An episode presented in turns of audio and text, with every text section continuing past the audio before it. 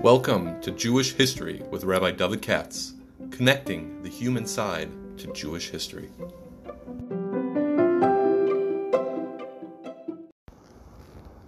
For sponsorship opportunities or to support this podcast, please visit our donate page at www.support.rabbidavidkatz.com. Good evening, everybody. Now for the last of six uh, lectures. This uh, series is called Revolution, Jews and the Great European Revolutions.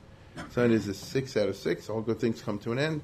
Entitled Twisted Legacy of the Liberal Revolutions on Jewish Religion Identity. We may be a little bit behind on this, but we're going to cover everything by the time I hope tonight is over. As you can see, I am crazy by packing all this into six lectures. It's more like material for 60, but the perfect is the enemy of the good. Uh, I do, as you see, want to acknowledge our sponsors tonight, the Gunsbergs in Richmond, on their parents, and by the Grosses over here. Isn't this nice? In honor of grandson, whose bris took place in Yom Yerushalayim. Doesn't get better than that. Yeah, a bris, right? The great grandson, bris in in, in, in Yom Yerushalayim. So that's uh, that's what they call uh, simcha. Okay, without any further ado, I left off last night. Oh yeah, good for you, remind me. Yeah, this is what we're doing here in Shul if anybody's uh, crazy enough to stay up all night. So we have a program over here. Uh, this has to do with a little bit. Going to touch that. That's Samson Raphael Hirsch when he was young and his strong feelings subject Kehillah and the corruption of the Kehillahs in Jewish history. This will be a seminar in the Get of Vienna, which is a topic I did at some length in Boca the other day, a halachic topic. And here is uh, Zevin uh, on a very interesting short article, but very fine. I'm a big fan of his on the position of Torah and warfare Bisman.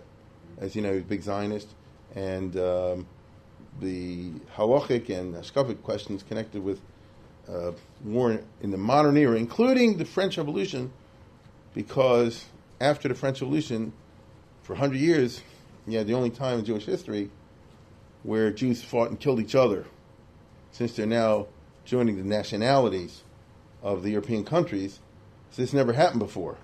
So you have a French Jew fighting and killing a German Jew, and so on and so forth. And it's create an entirely new set of halachic dynamics as well as others. For example, if you're a Cohen and the army and you kill another Jew, are you allowed to duchen ever again? You're like things like that. Uh, and uh, this is Ben Gurion with uh, his cabinet over here. As you know, he uh, was a Hasidic. Anyway, um, and I'll leave it at that. Yeah, thank you. Um, I think that covers everybody. We're planning. I'm hoping in June. I'm going to put in the where, when, and when to do. I have a very interesting trip in mind. Uh, two actually. One to go to uh, the Jonathan Marv Museum, the uh, new Bible Museum that they have in Washington D.C. It's very interesting. I went there for a voyage of exploration. Obviously, you have to do it.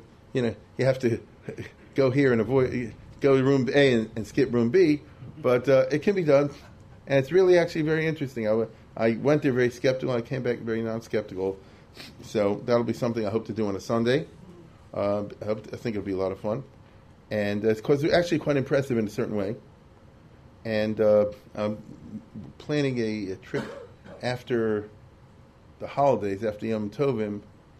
Uh, Mrs. She's not here now. Simon uh, Kelman to Greece, a Jewish history uh, trip to Greece. So I don't know if that's interesting to anybody, but if they are, then you'll get in, in touch with me, or better yet, uh, Shimon Kelman. I'll pick it up from there. Uh, we have a group already. Questions if anybody else wants to join. Uh, without any further ado, I left off yesterday with this very complex legacy of the French Revolution, as you see over here, the Jewish identity, and especially when you get out of France and you get to the German states, as I said before, where a lot more Jews are living, and you run into this, so, this loathing of Jews are just a base, very basic social almost you might say racial level. Uh, this is 100 years before Hitler, but the, you can see it in the distant horizon. And people said, look, you know, I don't want to socialize with you, so don't make it, you know, I don't want you to be, uh, I don't want you to get full civil rights and you can sit next to me in, in, the restaurant. I don't want you to sit next to me in the restaurant. I don't want to run into you at the library. You know, that's not what I want to do. It's not the old days where we put you in chains, and like I said before, not keeping you in a ghetto. So be grateful for what, what you got, and just shut up. They didn't keep them out of the universities. So, you know, you can go and, and, and pursue a degree Um, doctor is always something a Jew can do because if you're a doctor, you can open your own practice. Isn't that right? Um, to a lawyer, to some degree, like that.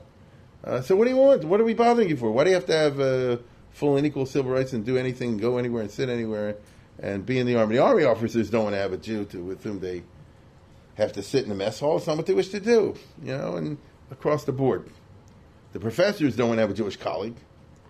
Got to invite them to the uh, faculty dinners. Oh, they don't want that. So get off. How did the Jews react to this? This is what I left off with yesterday. Because in France it was somewhat different. Uh, it was by no means a perfect social integration, but if you were willing to assimilate, uh, you'd be surprised. In France, they rose in the army, into professorships, in sometimes the government positions, in politics. It's, it's interesting if you're willing to do the quid pro quo, and uh, you'll find Jews accessing positions of uh, public office and public responsibility early on in the, in the, in the 1800s, which would be unthinkable in Germany. That's interesting. So, how did the German Jews react to this? Because 1815, 1820, 1830, 1840, frankly, even 1848, you know, they don't get what they want. They don't get the civil rights. They react in several ways, which is very fascinating.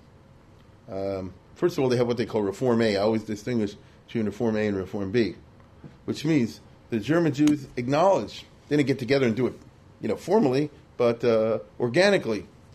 They acknowledge that the Germans have certain titles in us, therefore we have to change. Get rid of the payas, get rid of the beard, get rid of the funny clothes. Uh, as they say in America, get a nose job, change your name. Uh, the equivalent of that. Uh, learn German. The Germans kind of said, How can you be German? You look funny. They said, Well, now I don't look funny anymore. I dress like you. Yeah, but you talk funny. You don't talk Yiddish. Well, we'll stop talking Yiddish and we'll pick up German and they'll learn German. They'll certainly will send their children to school to learn correct German. Not that there is such thing correct German, but in the 19th century, there is created correct French, correct English, and correct German. Right? Look how George Washington wrote letters. God help us, look how Andrew Jackson wrote letters. Okay? Uh, the orthography wrong, the spelling wrong. No, there were no rules in those days, you see. Uh, one of the effects of the French Revolution is they want to uniformitize and standardize things, which has its pluses. And they do that with languages. There's no German language, but it's created in the 19th century. And that's what we're going to teach in the public schools. In France, there was a guy, Jules Ferry, who, who uh, started uh, all the uh, standard teaching of French. The whole country should teach the same. Drop your stupid local accents. You get it like, like that. Uh, you know, if you go to college, if you go to a Yiddish uh, department now, they want you to speak Yiddish like a Litvak, something. You know, don't don't say uh, like a Hungarian or a Romanian or something like that. You know, the, the, professors don't want to hear that. The same the same kind of idea. So the Jews reformed themselves, and uh, they change their language. They change their schooling. They send their kids to public schools, to uh, universities. They'll uh, change dress. They'll change the public uh, the, the way they speak. Maybe among themselves they'll talk Yiddish when nobody's looking, but in public they won't. Uh, so we're like you. Okay, so now you give us free and equal civil rights? We're doing our best to modify. And, uh, you know, there are many aspects of this that manifest themselves. Among the most interesting, I spoke about this 10 years ago here.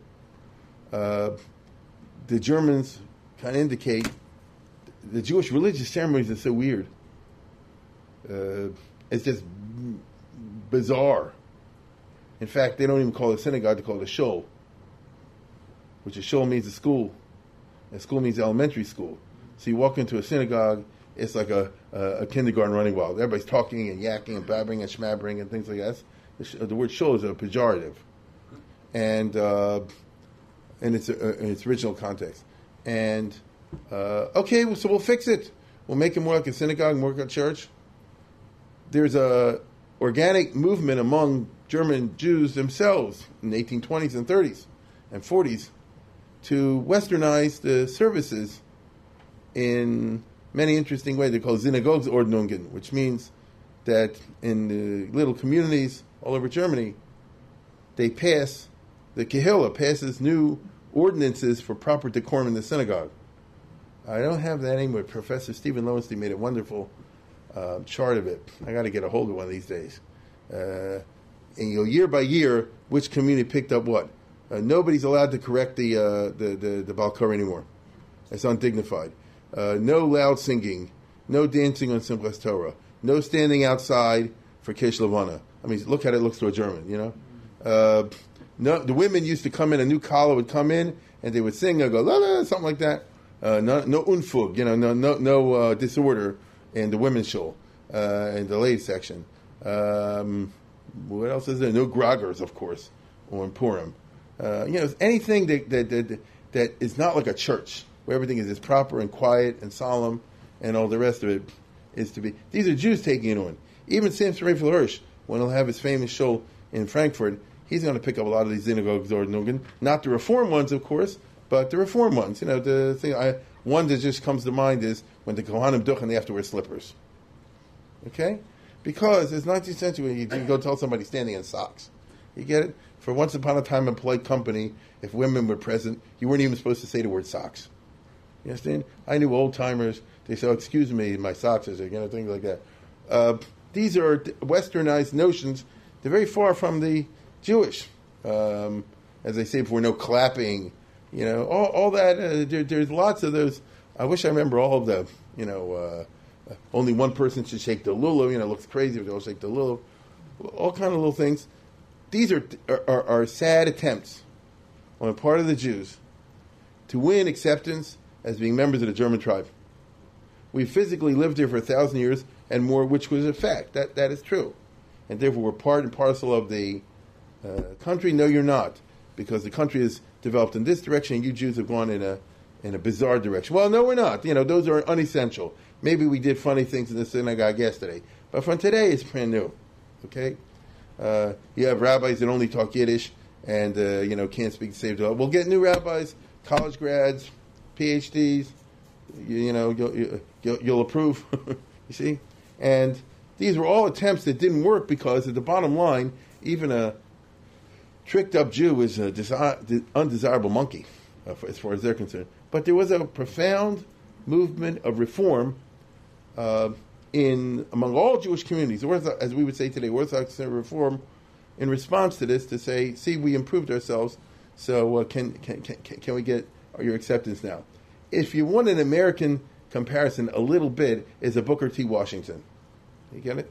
That kind of that kind of approach will earn their uh, respect.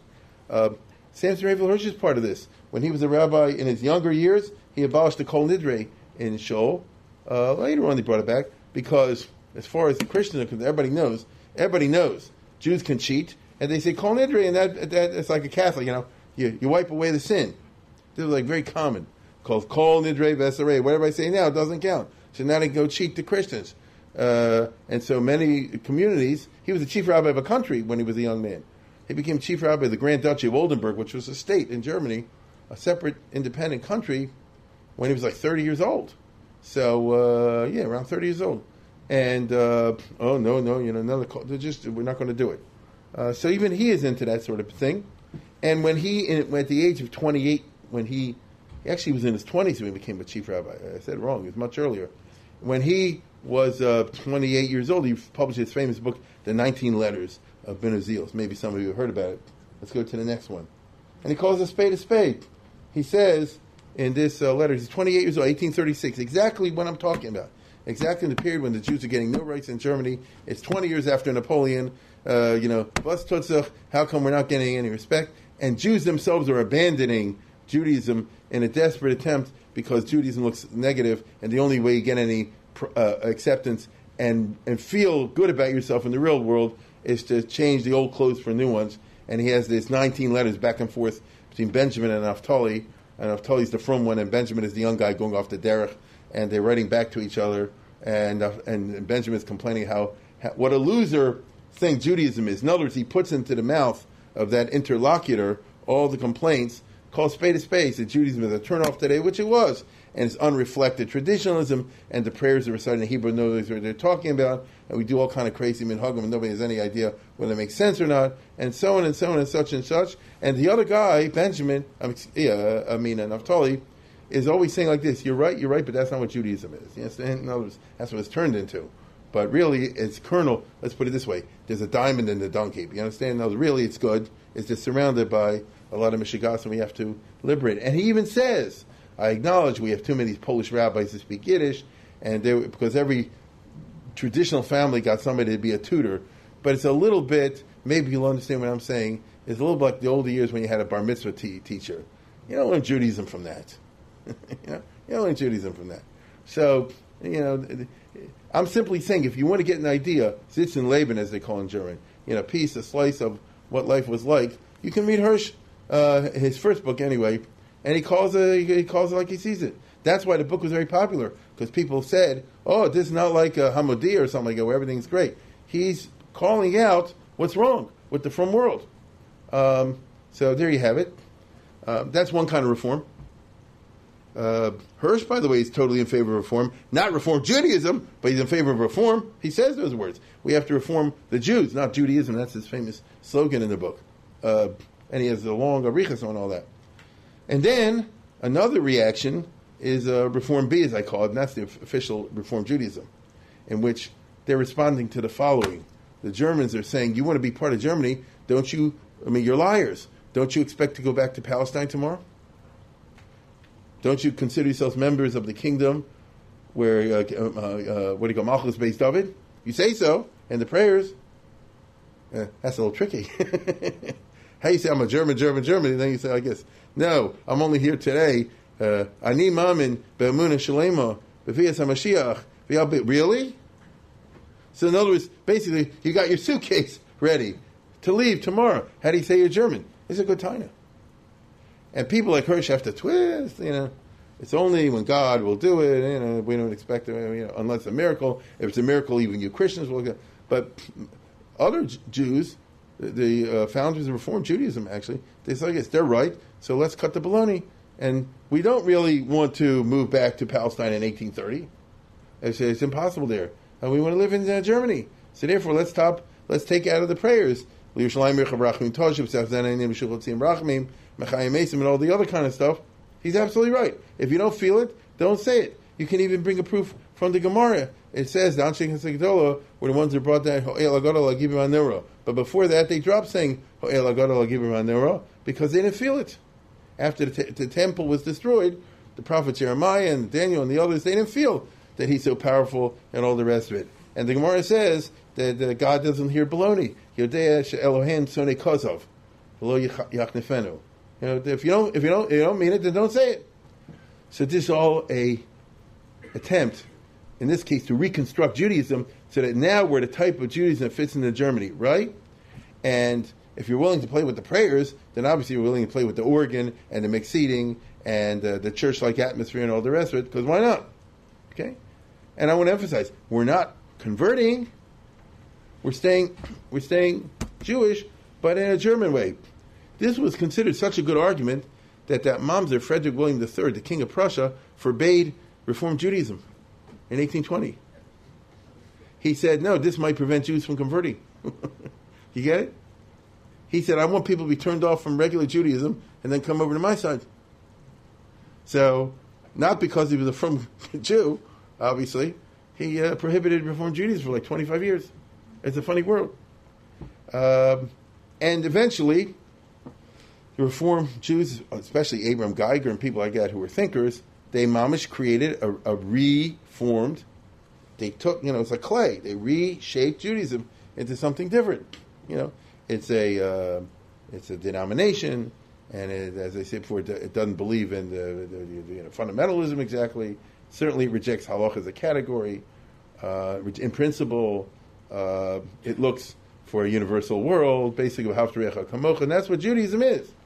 And all the other stuff you can do without, and we do, and we do do without. And uh, those guys are ready to get rid of uh, Shabbos, Kash, Bris Milah, as we know. But it's all within the context of what? To win civil rights, approval frum the Gentiles. There's not a strong reform movement in France. There's a fashionable reform movement in France, but it's never really strong. In France, they never developed it. It's always Orthodox. The Orthodox goes to extreme left wing ends by the time the process is over in the 1850s. Uh, and, and anybody who's a from guy gets fired. But it's all Orthodox. And why? Because they don't have to win civil rights. They already got it. You understand? If you, if you want to be Jewish, Like I said before, provided you're sufficiently assimilated, you can go once a year on Yom Kippur and still be a colonel in the army, a professor in the university, a minister in the government. Eh, you, you, you, got your rights. In Germany, you don't have the rights, and they, and they won't give it, and they keep hoping that they'll get it. And a third, I'm, I'm only dealing with a few, obviously. I mean, I can't go into this at huge length. A third famous reaction to the reluctance and refusal of Germans to give Jews civil rights, intellectual, what they call the Wissenschaft des Judentums, the cre- creation of modern Jewish scholarship. Here again, it's based on the following notion, very interesting, and that is uh, right after the Hep Hep rights I talked about yesterday, they start coming out with this. Um, where do the Germans, let's put it this way, the Germans are not only anti Semitic, they're also extremely anti Judaic. You get, you, you understand what I'm saying? Anti Semitic means I don't like these guys. Anti Judaic means I think Judaism is a disgusting religion. I mean, literally disgusting. It teaches its followers to be bad to others. It says already to cheat and kill the other one, know he's looking. It fosters a jealousy. It is, a, you know, in favor of, uh, you know, I don't know, whatever you want. Uh, where do you get that from? There's a whole literature. You probably, um, I hope you don't notice. A whole literature of Christian writers uh, from the Middle Ages on, and particularly in the early modern era in the 1700s. I'll repeat, in the 1700s, late 1600s, 1700s, we call Christian Hebraists, who made it their business to study Judaism. I mean, Gemara, Rashi, Tosfos, the Maharsha, the Midrashim, the whole nine yards. Not what you think. The Korban Aharon, you know, uh, all the swarm, and uh, you know the the Rebbeinu Bechaya and the Parsha, the whole business, and discover the disgusting aspects of Judaism and publish them so that you, the Christian public, will be caveat emptor, will be aware of the type of people you're dealing with when you run across them. And these texts became the authoritative exposition of Judaism as far as the Christian reading public is concerned. And this is where they get, if, if somebody says, like Count Molé for Napoleon, I want to study the Jewish question, he's reading Eisenmenger. Because Eisenmenger, over here, here's, he, he, by the way, you can get it online. I mean, you can you purchase book in English. It's not a complete translation, but it's a, I'm sorry to say, it's a fairly good translation. The traditions of the Jews, the doctrines, and expositions contained in the Talmud and other biblical writings, translated from Hochdeutsch, meaning German, and which from Johannes Andreas Eisenmenger, who pretended to be Jewish. He studied in yeshiva, and afterwards he used that information to come out against the Jews. Okay, uh, I I can't tell you how popular it is, but it was reprinted many times. It's online in German. I'll tell you again. You, uh, the first time I saw it many many years ago, I like freaked out. How does this guy know the Maharsha? you understand? You know where where did he get all this guy? But so he did his homework, no question about it. But there's no context, right? So you can collect statements um, in the rabbinic literature that'll say "kill the goyim," things like that. So what's the context? Who are you talking about? When, when, where, how? You can find it. He collects them all. So that's what Judaism is. And if the Jews say, "Here, shoot," uh, Johannes Schudt, who uh, published another very famous one if you look it online, it's very cool because he has a lot of pictures of Jewish life that he took from that time. So you want to see what a wedding was like, a Sheva Brachas, a bris, and things like that in the uh, very early 1700s. You know, they they, they got Johannes Schudt. Uh, and there are a couple others, but these were the very famous ones.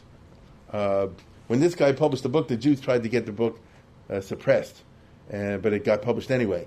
So that was even more confirmation he's telling the truth. But he's not. But how are you supposed to know that? So the f- founders, the young scholars, these are among the first generation of German Jews who are going to college and university. And they can't stand the fact that their professors, who are such intelligent people, are getting all their information from these kind of texts. They said, listen, let's be 100% transparent. It's the new age. We're in the uh, era of historicism. Now history is coming out of the closet as a discipline. Have the proper footnotes. You know, like I say, call it what it is. And you, the Christians out there, join us the Jewish scholars, and let's make in a German style a thorough investigation what Judaism and rabbinic literature always was. Etwas über die rabbinische Literatur, the famous uh, early essay by Leopold Zunz, who was a, a PhD candidate, University of Berlin at the time in 1819, at the time when the Hep Hep riots are going on, and he says, "I rabbinic literature, all the Jewish stuff. We're not going to hide anything. It's out there. We can jointly study it. How about making a, a department of Jewish studies in the university?" and uh, treating this as, as a objective scientific, scientific subject. And uh, never happens. Never happens. The Germans say Judaism is nothing to study. It's a piece of dirt. The Jewish people don't have a history. Sure, we have a history. You don't have a country. You don't really have a language you all use. Right? You don't have a form of government. But we have this and it's nothing. History, especially in the 19th century, is about important things. Right? No one wastes their time with unimportant things. You could tell me last year how many times you went to the bathroom. I don't want to know. It's history. I don't want to know. It's not important. And not only that, it's ew. It's not important unless it was. Okay? You know, for a doctor or something like that. So, otherwise, it's not. Nobody cares about the Eskimos. See? Nobody cares about the Hottentots. Nobody cares about the people in the Galapagos Island in the 1820s. Nobody cares about the Jews. They don't count. And here's Zunz What are you talking about? We have a whole literature and a culture. This and. You have no culture. There were a few books here where on stupid things. The Talmud, give me a break. It's a monument to unbelievable stupidity. This is, they, this, is, they, this is what you hear. And so, uh, when the Jews say, okay, we'll write our own books over there, um, oh, and, and, that's what he undertook to do. Here's a new biography of him. Here's a book entailing the sufferings of the Jews during the Middle Ages, in which he tells what the Germans did to the Jews, or, you know, like I say, call a spade a spade. All that happens is, you know, he said like this, now the truth is coming out, and, uh, you know, the truth will set you free, as they say, and in certain books, and um, now you know where Judaism really is. Oh, the Germans get enraged. You're writing in favor of the Jews against the Germans? You know, you're talking about a German pogrom against the Jews? You're Reichsfeinde, you're enemies of the, uh, of, of, the Reich. You're a negative element in Germany. Uh, what you should be doing is glorifying the Germans and downing the Jews. Meaning it doesn't work. So how do you win? You can't win. So if you're Jewish and trying to get some kind of actual legitimation within German society, other than the fact that you live there and now the state says you're a state, you know, and you, and you don't have to live in a ghetto, um, you're not going to be successful in the 30 years or so after the French Revolution, even even more. Uh, on the other hand, I want to be clear: the Jews do flock to the German universities. Uh, this is going to be interesting. Why is this going to be interesting? That was really dumb policy. One thing you don't want to do is have an alienated group of uh, educated people. they didn't cop that. Do you get what I'm saying? If you have people that are dumb and can't read or write, literally don't know anything, they're like sheep. They're docile. You know, Hungary will later have a revolution in 1848. It won't work. You know why? The Hungarian peasants don't consider themselves Hungarian. They didn't even talk Hungarian, but they talk some kind of uh, dialect, and they never heard the word Hungary because they never walked two miles outside of their village. You're talking the real peasants. Same thing with the Ukrainian peasants in the eastern Galicia. They never walked anywhere. They never get anything. You say, "Oh, now go fight for Poland." What's Poland? What's Ukraine? You say, don't you know I'm talking about? Haven't you ever read a book in your life? No, I never read anything. I've never learned to read. You, you, you, see what I'm saying? Consciousness is, is a modern concept. It's developed as a brainwashing technique in the 19th century. You couldn't have nationalism once upon a time if nobody knew where they live. Where do you live? I live near the river. What's the country? I don't know. I'm, I'm serious. You know, it's the country with the soldiers and the white coats. You know, you might know who the king is or the duke. That's it, right? It's totally possible. When I was a little kid, I had a mate when I was growing up, and you know, what do you, what do you know about World War II? Something like that. I was a little kid. When, uh, General MacArthur. That's all she, she heard the name General MacArthur. What about Roosevelt? Never heard of Roosevelt. Lived in this country. You can do. You can be like that. So. Uh, how do you win? The Jews are now going and they're getting a political consciousness. You have people with university degrees. You know what's worse than a person with a university degree? A person without. Does, it, does that make sense? Someone has two, three years of schooling, and then they leave. They have no chance of get, using that PhD because they have what? They have too much book knowledge. Th- these are the revolutionaries. You follow? They're not invested in the system. The other guy says, "I have a degree. I'm going to try to get a job in some college or some a government job. You know, so I don't want to. I don't want to rock the boat. These people can rock the boat. See, a lot of people, Jews now, not only Jews, but I'm focusing here on Jews. They're coming out, uh, educated people hurt by the system are the revolutionaries, or else they're passionate liberals or Democrats. So just wait until 1848 hits, and these guys pop up like bad mushrooms all over Central Europe. Jewish intellectuals who by law have been alienated from the status quo. Not too smart.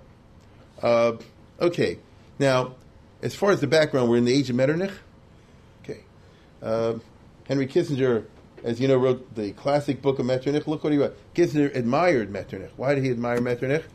Because, like I told you yesterday, it's 30 years of peace, and in some places, 100 years of peace. That's more worth than anything else. Peace is no little thing. Even a backwards culture and a reactionary political system, if it's peace and quiet, that's Gan Eden. You see?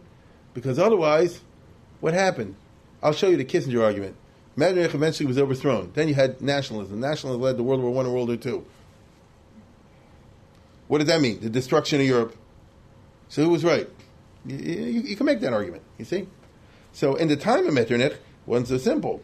There's a, there's a century of peace, and in Central Europe, and in a lot of Europe, this is called the Vormärz, the the, the uh, era before March of 1848, in which um, you literally had no wars in Europe because any Metternich would get together with the Tsar of Russia and the Emperor of Austria and the King of Prussia and King of France every year or so. They shoot the bull, this, that, and the other, and you know play cards. And any issues were settled like that. So there's no war. They found that they agreed more things than they didn't agree. If they argue about a province, you can put it in, in perspective. You know, this one will give a little here, give a little there. Is is what the United Nations should be, so to speak. Okay. At the price, however, of suppressing nationalism and liberalism, both of which would have been fatal to peace, as I said before. If you allow, as Metternich sees it, I'm giving a reactionary argument tonight. He says, if if you allow liberalism, and therefore a lot of people vote, and they have newspapers, and they criticize the government, and they counter criticize, and people get angry, and next thing you know, we're fighting over Trump. Who knows where that could lead as a society? And next thing you know, it's counterproductive. Better, no one should talk about this matter. Don't talk about politics at all. If you read the newspapers of Central Europe in the 1820s and 30s, the newest play is is, is Chazering over Beethoven. you follow Strauss, uh, who wrote a new book. Uh, maybe a little bit of scandals of the rich and famous, which a lot of what a lot of what people read anyway. You get it? Uh, they call it Biedermeier with a certain furniture and a certain way of looking, very bourgeois. And the bottom line is like this: you have a life, just stick out of politics. This is really what uh, certain authoritarian regimes offer today in certain places of the world. I'm thinking, for example, Singapore, place that you have a life, you have an economy, you make a living. Just shut up. Don't in politics. China is a good example. You have a couple billion people. No one's allowed to talk politics. But a lot of things to talk about besides politics. You know, to be perfectly honest, not everybody's into politics, even to here. Correct? Some are, some aren't. Some people are perfectly willing to, to you know to talk about the baseball games and about the the, the, the, the music things and you know, like I say, the latest scandal, uh, you know, in the Hollywood and the shine. Time is made up, so that's Metternich. You know, leave leave it leave it to us. Um, the problem was that uh, liberalism and nationalism, the feeling that we're a nation, nationalism means you have a mystical belief. It's not scientific. Judaism has it too. That the sum is greater than the, than the, the, the, the whole is greater than the sum of the parts. There's a couple million Frenchmen, but there's France, the French people. Individual Frenchmen may be stupid or not, but the French people is a mystical reality, which is le'elo le'elo. Now, I'll say it again. In Judaism, we have the same thing. A lot of people don't know it today because we kind of lost this in the last 200 years since the Jewish polity has been hopelessly fractured after the French Revolution. Um, but there's a, a, concept called Klal Yisrael as a mystical entity, and Klal Yisrael is impervious and goes on forever. Maybe individual Jews might sin. He might even get a Holocaust. But Klal Yisrael per se is, uh, you know, uh, a, a, God as a promise that they'll never be destroyed. You know that kind of talk. And what you're really saying, and, and I just want you to know, and and helping Klal Yisrael is considered the number one mitzvah. And uh, you know, you read Luzzatto, read the Mesilas Yesharim, for example, and books like that.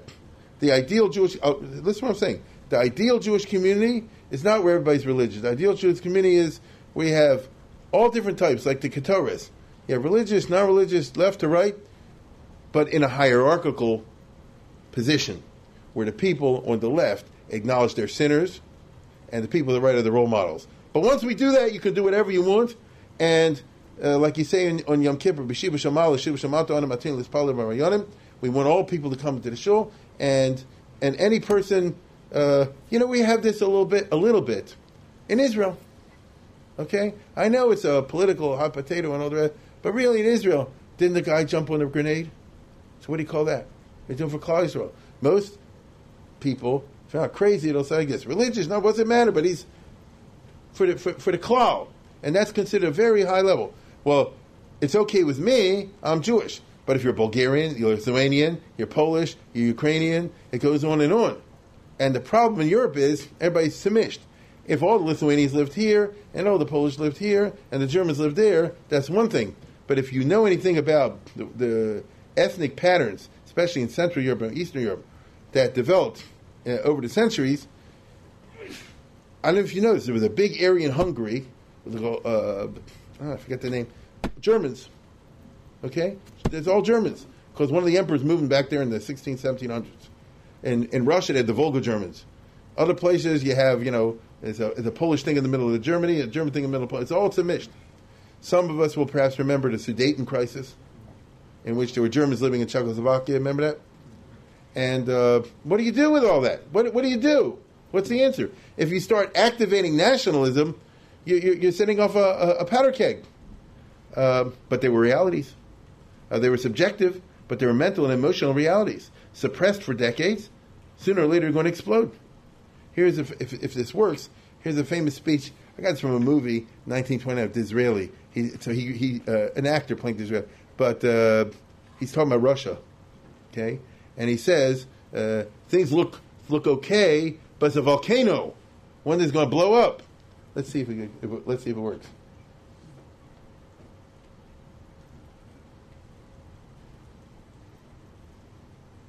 Let's go from the beginning. Does it work?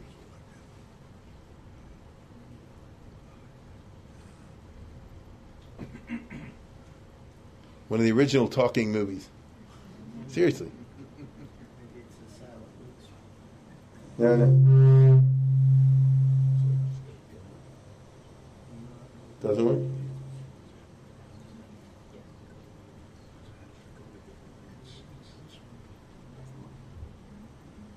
Oh well. Anyway. Okay, okay. If you go. But because no war cloud darken the present horizon, but there is no danger. Never see one of those marine landscapes of the coast of South America. You behold a range of exhausted volcanoes. Not a flame flickers on a single parade peak. There is a dull danger that will one day awake. And he was right. He's talking about Russian nationalism. They're going to try to take over. They're going to try, try take, take over Europe. You see? So that's it. That's enough. Now, um, the nationalities problem concerned the nationalities who didn't have their own countries or independence. There are a lot of those. After uh, the Congress of Vienna, only a few countries exist. So you got tons and tons of groups that are on the outs that the status quo is not accommodated. For example, take a look at Italy. That's Italy. It's a whole bunch of different countries, seven different countries. So what is that? The Italians say, "Who wants all this junk?" It's one country, right? What is this? It's one country. You got the Kingdom of Naples, you got the Papal States, you got Tuscany, this, that, and the other. What's it does? Um, and all through this period, the Italians were big terrorists because they're trying to get their independence. You understand? Uh, Poland. Oh my goodness. Poland lost the whole country. Once upon a time, Poland was giant, and it doesn't exist. Here's Poland, and now it's Russia, Prussia, Austria. You know, what happened to Poland? Doesn't exist. If you're Polish and it's 1800s, let's rebel. You see? If you're German, German, look at Germany. What is this? It's 37 different countries. It's, it's one Germany. Who who created this business? You see? Why, why, why is that? I mean, I live in a different state than you, big difference. One, we all speak the same language. We all feel pretty much the same. you know, how come this is Austria and this is Bavaria and this is Saxony and this is Württemberg? These are all totally different, separate countries. Samson Raphael Hirsch was a rabbi this little Medina over here in Oldenburg. Can you imagine? Okay, uh, what is that? You see, so the Germans are not occupied by someone else, but the political arrangements have split them up, and they feel that this is uh, hurting them. And why should this be? Um, look at all this. Here are all the rulers of Germany that got together for a convention in 1864. Here's Franz Josef. Yeah. Who needs all the you know, like like what is it? Now some of them had big territories, and some of them were rulers of a land the size of a postage stamp. Okay, so uh, like it's the 19th century. It's not the 9th century. Why do we have all this mishigas over here? Um, that's how the Germans uh, see it. On the other hand, Metternich was very wise. He was a German, and he himself said like this: "If the Germans get together, it'll be bad for everybody." Wasn't he smart? Hear what I said? He was German. And he said, I guess, it's better for everybody. Go back to the previous map. Yeah, this is good. You know why? Germany doesn't have a nationalism. It's the land of poets and universities and writers and Goethe and Schiller and, you know, uh, uh, uh, what, what am I thinking of? Strauss. Get it? That's the good old Germany of yesteryear. And, you know, beer, you know, and Gemütlichkeit and all the rest of it. If Germany gets together, it, it's not good even for Germany. And the truth of the matter is, as we all know, you know, uh, by the time this is all over, Germany's wiped out, right, man? Allies bombed Germany, as you, as you know. So, who was right? Who was right? Um, Metternich himself is the foreign minister of the Austrian Empire. Austrian Empire, once you start talking about nationalism, look at this. This is no joke. This is Hungarian. This is no joke. Germans, Czechs, Italians, Magyars, uh, Hungarians, Romanians, uh, Croatians, uh, uh Polish, uh, Ukrainian, and I don't even know all these things. You know what I'm saying? Get it? You know, what, what, Bosnia. Oh my goodness! You know, Bosnia and Herzegovina. You know, Mazda. That's the Austro-Hungarian Empire. If everybody nationality is going to go for themselves, was wird sein? You understand? It'll be a, a war of everybody against everybody. And so, what are we supposed to do about all this? And then there develops at this time another suppressed demon lurking below the surface that no one paid any attention to, and that was the proletariat. Because now, after Napoleon falls, and after French Revolution, starts the Industrial Revolution.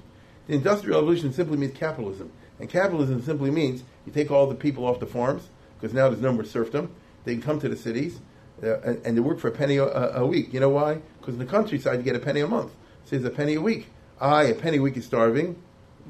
I'm not making them work. I'm not making them work. They're coming to me. And so it's the golden age of capitalism, or if you prefer, the dark ages of capitalism, the sweatshops and all the other things like this. And it was pure capitalism. The, the workers had no rights. And therefore, all of a sudden, millions of people are being exploited and living lives worse than they ever lived before. And it's supposed to be the modern era after the French Revolution. And it's not, well, how is all this? The Vormärz, as we call it, the, the era of this period, the 20s, the 30s, the 40s, and the 1800s, sees the Industrial Revolution hit Western and Central Europe big time. So all of a sudden, there are factories, and soon they're going to be producing the railroads and the steel and every other item. The Jews will get very big into the uh, textiles. Get it? But therefore, people hate the Jews because they're the ones who own the factories. And since they're capitalists, as ruthless capitalism, because that was totally illegal at that time, ruthless capitalism. So if you live in Central Europe, especially in the Austrian Empire, the Jewish factory owners said like this: Why should I have a thousand workers? I can bring in machines and have a hundred workers. See, you fire everybody, and now they hate the Jew because they brought in the machines. Okay, and worse than that, why should I pay an adult a penny a week? I can hire a little kid and pay him half a penny a week. If you have the, the terrible child labor things. Okay, it a, so it was just a terrible time. Uh, take a look at the next picture. These are little kids working in the uh, mines. It's like it's like the Jews under Pharaoh in the 1800s. You get it? It was 100% legal. This is how communism and socialism started. Because they say this capitalism has turned, turned life into a nightmare. And there are many others. I'll just, these are two very graphic examples. And so you have the inchoate beginnings, the inchoate beginnings of a class consciousness, which is something that never existed before. So you're not a peasant, and you're not a Frenchman, you're a member proletariat, you're a worker. Who told you that? Jewish intellectuals and others. Guys with college college education but not college degrees, or sometimes Karl Marx had a college degree actually. To young intellectuals like Marx, class is real and nationalism is baloney. Right? The same boss who's doing this will tell you go and sacrifice for Germany, for Italy, for Austria, for France. And look what he's doing to your, your relatives. Look what he's doing to you. And you're stupid enough to fall for that? Don't you see what's happening? That's how it goes. You follow? Uh, in the United States of America, just as an aside, this did not happen because we had such a wide open economy that these kind of notions didn't take, even though they were appropriate, at least in the first half of the 19th century. I think I told you this. Abraham Lincoln made a speech in the 1830s in which he said, How come there are no unions in America? Because at that time there were no unions. And he said, The reason is everybody who's a laborer now is thinking tomorrow he's going to get money to become an employer. I don't want any labor laws, you know, uh, hampering my unfettered ability to stick it to the other guy. So it's like Salah Shabbat. He says, they're doing it to me, but one day I'll do it to, to, to, that, to the new ones, you know? And the Asadir to Chadashim. This is a certain mentality over here. And this is the world in which Jews and others are finding themselves in a very unusual uh, uh, uh, mix. this young Karl Marx, who can't stand this, and is uh, had a PhD in philosophy, by the way, and uh, is trying to come up with a theory to explain this. All you know and I know, it came to Marxist, um, what do you call it, uh, communism, dialectical materialism. So here and there, um, if you get to the period I'm talking about, uh, localized episodes of violence break out in the 1840s already all over Europe. Little things here, here, here, here, here, uh, as manifestations of the inchoate but disparate forms of dissatisfaction with the status quo. Uh, the, the funny fact is, the droll fact is, that these dissatisfactions on the part of different groups result in the groups fighting each other more than the state and the status quo. Because nationalism is a poisonous business in Europe. Uh, if I'm if I'm Polish and I want to make an uprising, but here are the Ukrainians, let's kill them first. you follow? Or here the Russians or the Lithuanians, let's get them first. So local hatreds of which you and I, being Americans, have no idea. Maybe some people here from Eastern Europe, they know a little bit of it. But uh, flourish even today, and Kal back then. Today, Europe is a much neater place. And the reason is because after the Second World War, Stalin unilaterally just drove a lot of people from A to B and B to A. Meaning, he said, all Polacks get out of Ukraine. They pushed them into Poland. All Ukrainians get out of Poland. Oh, now it's a neat map. You see what I'm saying? But on the other hand, Stalin did put a lot of Russians in Lithuania, Latvia, and Estonia, and, and, and, and Ukraine. So that's the trouble you have now. Do, you follow what I'm saying? It makes an unbelievable. It's not only the Israeli Arab question. That's the one they keep calling our attention to. It's all over the world. China has this problem. They don't want to talk about it. You know, with the with the Muslims and the eastern parts. They don't want to talk about it. All these countries, the, the Burma has a problem with the with the Chinese that they were persecuting. And th- th- this is how it goes unless you have a totally neat picture where all of Group A lives in A and all of Group B lives in, group, in B, you're going to have uh, uh, troubles. And, and that's what happens. A classic example, I always love this, is the Dom Polak Schlacht uprising against the Austrians in 1846. The Polish said that Poland's been stuck by everybody, by Russia, Austria, and Poland. Let's have an uprising and kick the Austrians out of Galicia, and we'll take over. Who said this? The Polish. Who's the Polish? the the nobles and their hangers on um, because they're the educated Polish class. They're the ones that have Polish consciousness. The nobles always had the Polish consciousness. Uh, they're the ones who know their the literature, and they fought for Poland, very patriotic. They know all the songs, and so on and so forth. Who are these people? About twenty thousand uh, or thirty thousand nobles, and what? Yeah, but they're still living like the Middle Ages. They own the peasants and exploit them like it was back in not in the 1800s, but in the 800s. So what happens when they say like this? Let's launch an uprising against Austria. Kick the foreigners out. All join us over here. All the Austrians have to do is like this: tell the peasants, if you kill these guys, we're not going to say a word. And all the peasants go and kill all the nobles. You see? Look at this. They come to the Austrian headquarters. Look, we hear the heads. you know, give us a dollar. You get it? What, what happened to the uprising? Whoops. They're so dumb, the, the nobles, they thought, oh, the peasant. I told you before, they don't feel Polish. They feel exploited people, and all they know is they live near the river, you know, on the other side of the, uh, uh, uh of the forest. They have no, con- no, no, national consciousness. Here, here's a, they're, they're coming with, with the, the Austrians are saying like this, whatever you steal from the master, you can keep. if I, so they didn't have to send an army to fight him. As a matter of fact, by the time it's over, the Polish nobles will come to the office and say, "Save us from our own people." That shows you an unbelievable mishmash. You want to have a national uprising, but your own people, you're, you're gonna, you haven't worked out your serfdom issues and all the rest of it. So uh, that's why it's a dumb, unsuccessful Polish uprising against Austria. The nationalists therefore realized that they must create better conditions for the lower classes if the latter to take on nationalist consciousness. This is the beginning, you might say, of the modern social welfare state. You want your own people to be on your side, you got to treat them better. How much better? We're fighting that question till today. You know, do you want to raise the welfare? You want to lower the welfare? You want to increase the Medicare? You want to? You know, we're fighting how much the question down till today. But the fundamental origins of all this in Europe certainly are the desire to have the masses adopt the consciousness that the elites wish them to have. Uh, in order to do that, you have to give them. Uh, who's who's the one who starts this in Syria? Bismarck. Okay, of all people, Bismarck had a card that says von Bismarck, right wing reactionary. He's proud of that. That's what he said on his card. You understand? Right wing reactionary. And he started the Social Security. And he started, yeah, he started Social Security and the unemployment insurance and the equivalent of the Medicare and the Medicaid and all the other, and welfare. Bismarck started. Why? I want them to feel German and they should support the conservatives. So you don't have to vote for the socialists, all the rest of it, what are they going to give you? See, the workers aren't really socialists. They just want gimme, gimme, gimme. That's what Bismarck said, which was kind of true.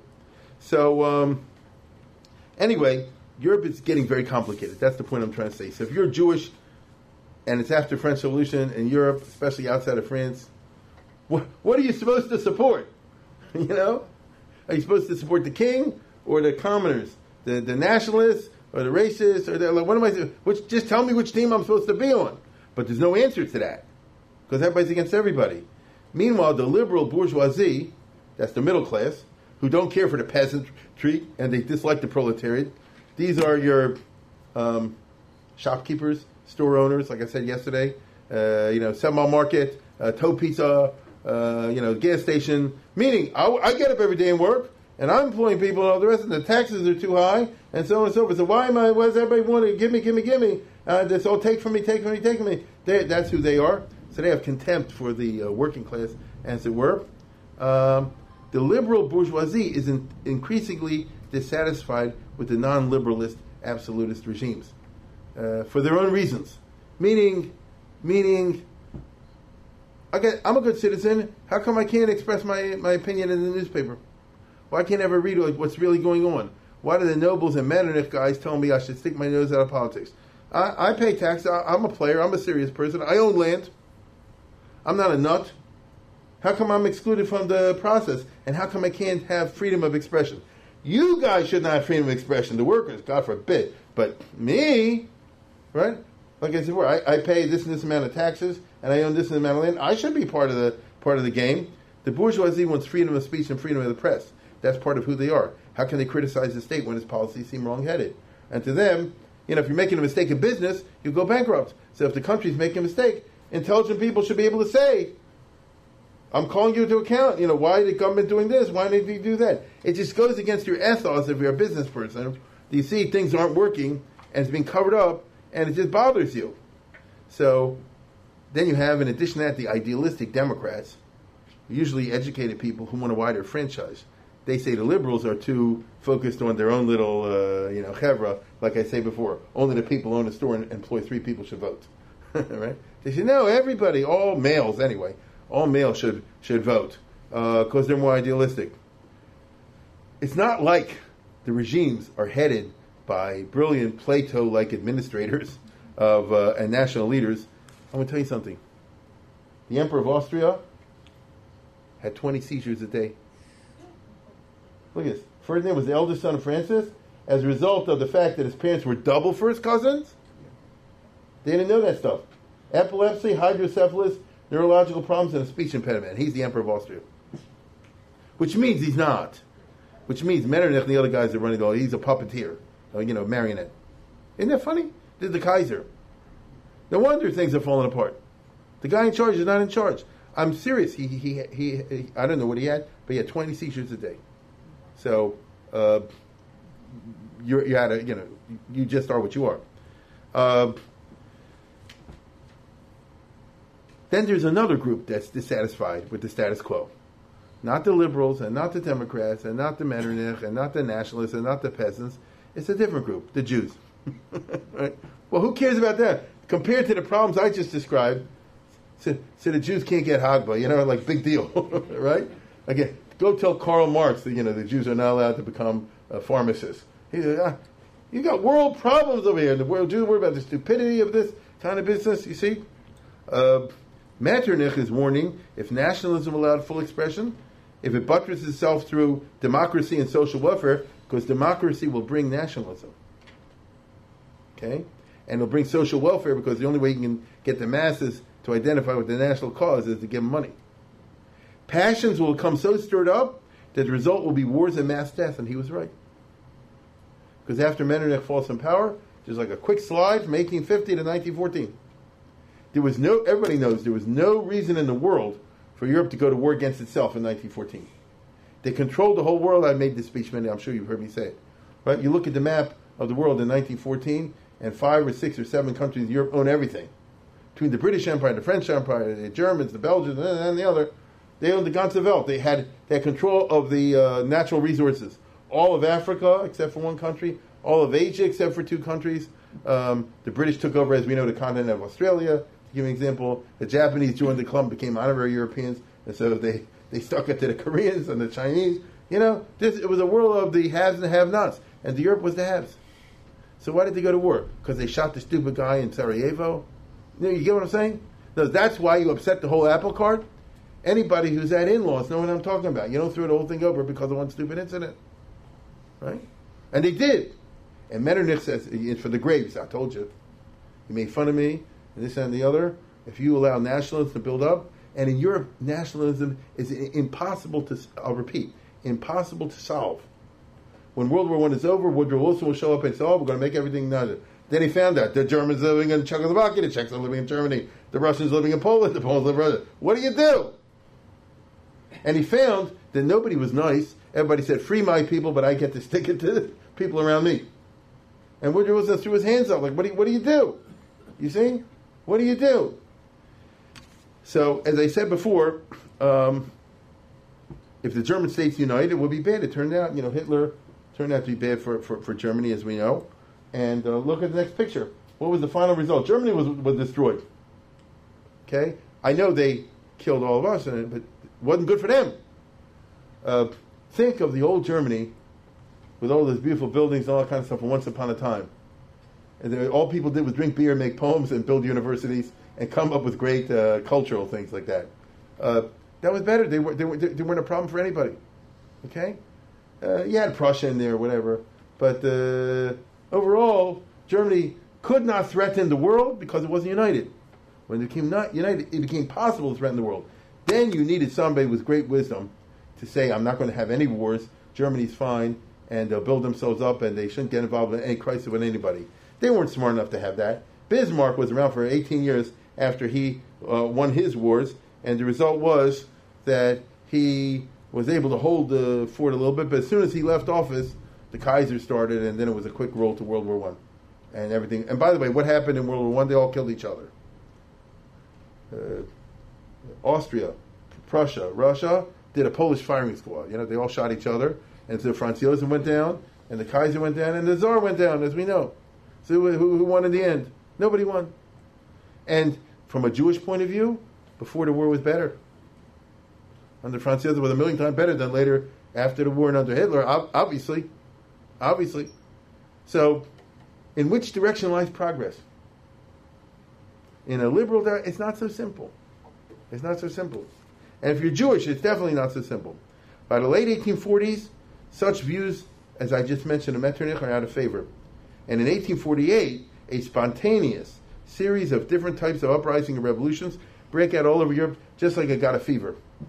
In one country after another, the country and the, and the revolutions had nothing to do with each other.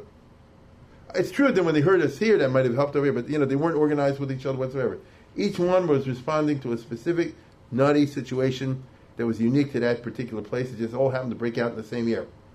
Uh, in in France, for example, which is the first place the revolution broke out, the Jews had it good. Louis Philippe was the king. I told you yesterday. He was the bourgeois king. He's the one who recognized Judaism as official religion. He, he's a, he, he bankrolled the, the synagogues and the rabbis, all the rest of it. You know, he made it just like the Catholic Church gets money from France. So does the Jewish religion, a fully recognized religion. The Jews had no trouble with him, but a lot of Frenchmen had trouble with him. He favors big business and not small business. He was so narrow-minded. He didn't even have. He wasn't even a Republican. You get it? He was one of these guys. The only one, J.P. Morgan. That's who it is. Because he himself was a brilliant businessman, and just personally was a zillionaire. He was a very good investor, and he was only interested, you know, in the in the Trump level. You get it? Nobody below. He didn't bother to do what Trump does, which try to cultivate below. Just just like so, he alienated everybody. I think I told you at that time, out of 30 million people, 200,000 could vote. Yeah. So what's that? Uh, in France, it's an uprising against him, who was seen as favoring Wall Street and not even Main Street. The Republican Party is supposed to represent not only Wall Street, which they shortly do, but also Main Street, which is the regular guy, like I say, who owns a, a, a cleaning business or something like that. Uh, the French Democrats, they're broken up in a hundred ways also, the French. The liberals, the Democrats, the socialists, this and the other. The Democrats want to vote. They say, let's go to the next one. The British did it 15 years ago. In England, you used to have a situation where 10 people vote, and it caused a lot of bad feeling. And finally, it's a famous episode in British history. Finally, finally, finally, in 1832, they passed the reform bill in which they got rid of the rotten boroughs and all that sort of thing. And uh, they made it that a whole lot more people could vote. There still was a lot they couldn't, but it made a whole lot of people. That's the British genius for doing what? Taking the steam out. Don't let the volcano build up. They've always been good. They, they're always five minutes ahead of the explosion. They leave the house. That's English famous. They got out of India, you know. Uh, Palestine, you know, they didn't do so. But generally speaking, they always get out just in time. So, uh, but France not. Okay? Uh, the socialists won Bernie Sanders. Okay? Uh, Louis Blanc, the head of socialists, he wants the right to work. That means everybody, the government should pay everybody to be employed, which will bankrupt the government in two minutes. Okay? No, but that's what the socialists want, so they're fighting for that. So you have ups and downs. The first, the, the, the, the, the second republic, the second this. By the time it's all over in France, February, March, April, May, June, July, and so on and so forth. By the time you get to the end of the year, it's Napoleon again. uh, believe it or not, Napoleon's nephew was elected president of France, the president of the republic, and within two years he turned himself into the Emperor Napoleon III, as he calls it. Right? Even though he was no Napoleon, get it? As everybody knows. I mean, it's, not, it, even look at him, yeah. But he he was no Napoleon. But he wasn't. But this is France. He wasn't against the Jews. I'll tell you something amazing. A rabbi came, uh, Rabbi Tali, uh, Nelson Friedland from Lithuania, and went to see Napoleon. He said, "Yes, you should help the Jews get back Eretz Yisrael and fulfillment of biblical prophecy, all the rest." He said, "Right now, I'm not getting along with the Turks, but if it ever changes, call me up, and I'm willing to help." Like you know, you know, he's a funny guy, all right, funny guy. But on the other hand, uh, he's the one who tried to conquer Mexico, and, uh, and he did conquer Vietnam. In other words, he was an imperialist and, and all that, and he was a dictator. Because by the time the French Revolution, with the Democrats and the socialists and this and that and the other, you go back to Bonapartism, where a general or a political military dictator just seizes control. And then what was the revolution all about? Okay? So again, you have, let's go to the next one, a Bonapartist climax, which Karl Marx said famously, referring to this.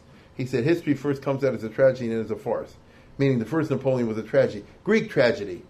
Right? Would you agree Napoleon's a Greek tragic figure? He's a classic Greek tragic figure. He's a great hero with a flaw, a tragic flaw that brought him down. Right?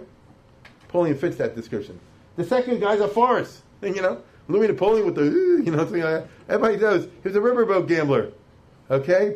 Um, and so this is what the revolution turned into. But fortunately, it didn't affect the Jews. Because that time the Jews are already part of France. And so you see over here, some Jews were Democrats, some Jews were socialists, some Jews were monarchists, and so on and so forth. The Jews are part of everybody else. And when the revolutionary government took over, Adolf Crémieux, who was one of the leading Jews, became the Minister of Justice, like the Attorney General. He was a famous French Jewish lawyer. He fought for the Jewish civil rights. He was an assimilationist, like it's a quid pro quo. But you never know. The French are funny. He helped start Kol Yisrael Chaverim, uh, the Alliance Israel Universelle, which did a lot of bad things, but they also started the first Jewish purchase of land in Israel, didn't they? Mikveh Israel. I think some of you know what I'm talking about. Not far from Tel Aviv. That's the first, in the 1860s, first thing that started the first little ball rolling. It's not compared to later, but it's the, the, the first ball rolling. And so, uh, and he's the attorney general. In Italy, you have a whole bunch of revolutions break out and nationalist uprisings because they want to kick the oppressors out. That's the Austrians, but the Austrians crush them. This is the famous General Radetzky. That's the Radetzky March.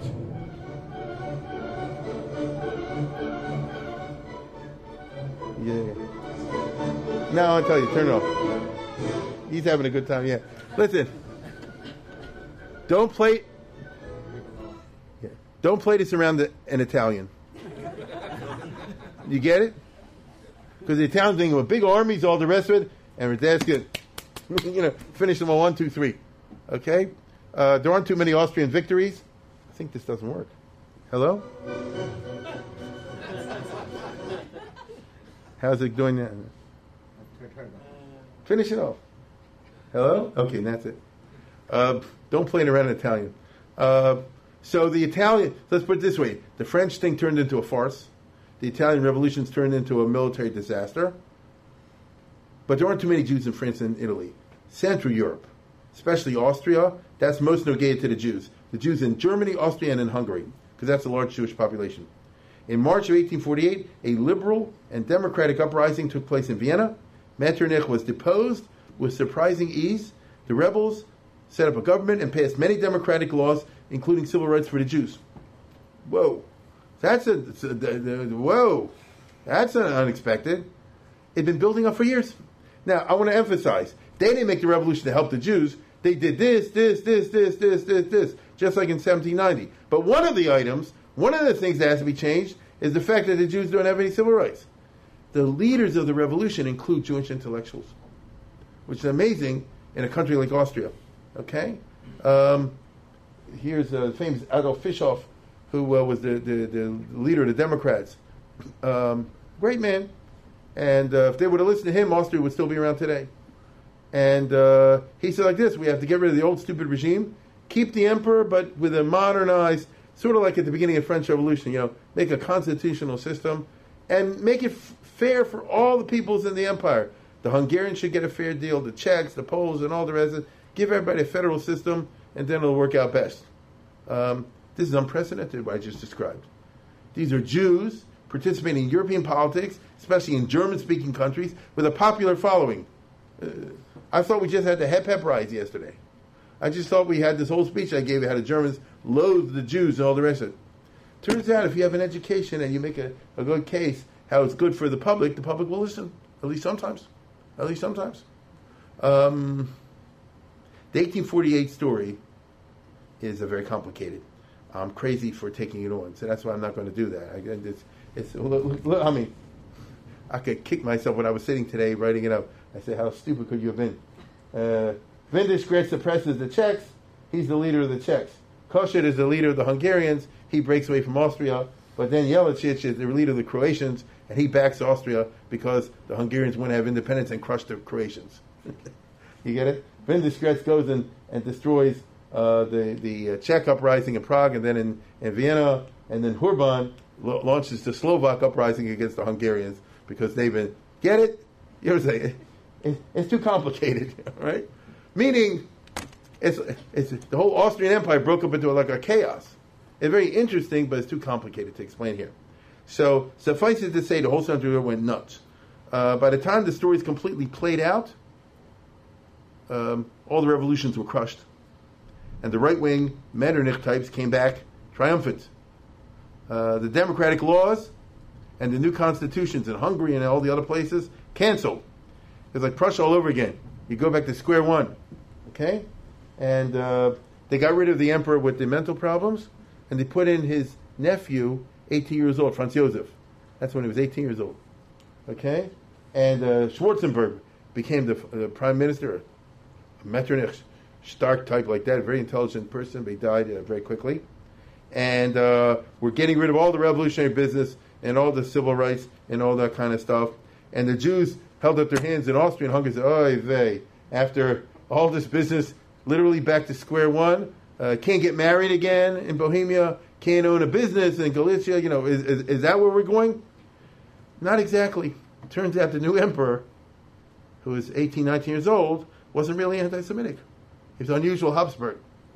Okay, and and his reign would continue for 70 years,